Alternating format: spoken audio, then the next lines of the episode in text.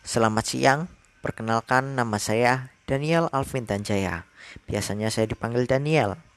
Pada kesempatan kali ini, saya akan menjelaskan mengapa musik yang diturunkan dari generasi ke generasi bisa menjadi identitas budaya suatu daerah. Yang pertama, keberadaannya tidak lepas dari masyarakat.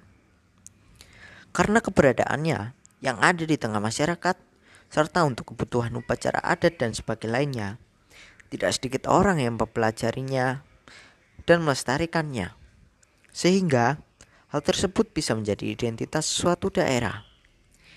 Yang kedua, memuat nilai dan norma tertentu. Inilah salah satu ciri khas tersendiri yang membuat musik tradisional bisa menjadi identitas suatu daerah. Setiap daerahnya memiliki suatu nilai dan norma yang berbeda-beda yang telah ditetapkan oleh masyarakat sekitar sejak dulu.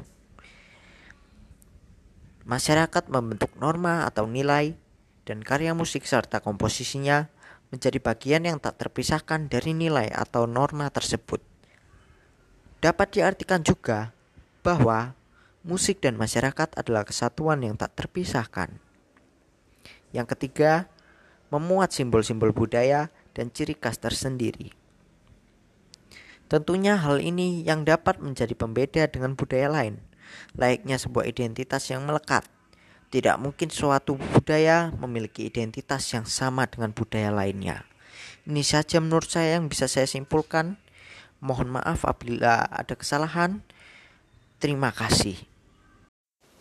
Suwe ora jamu, jamu godhong telo. Suwe ora ketemu pisan gawe gelo. Suwe ora jamu godhong telo.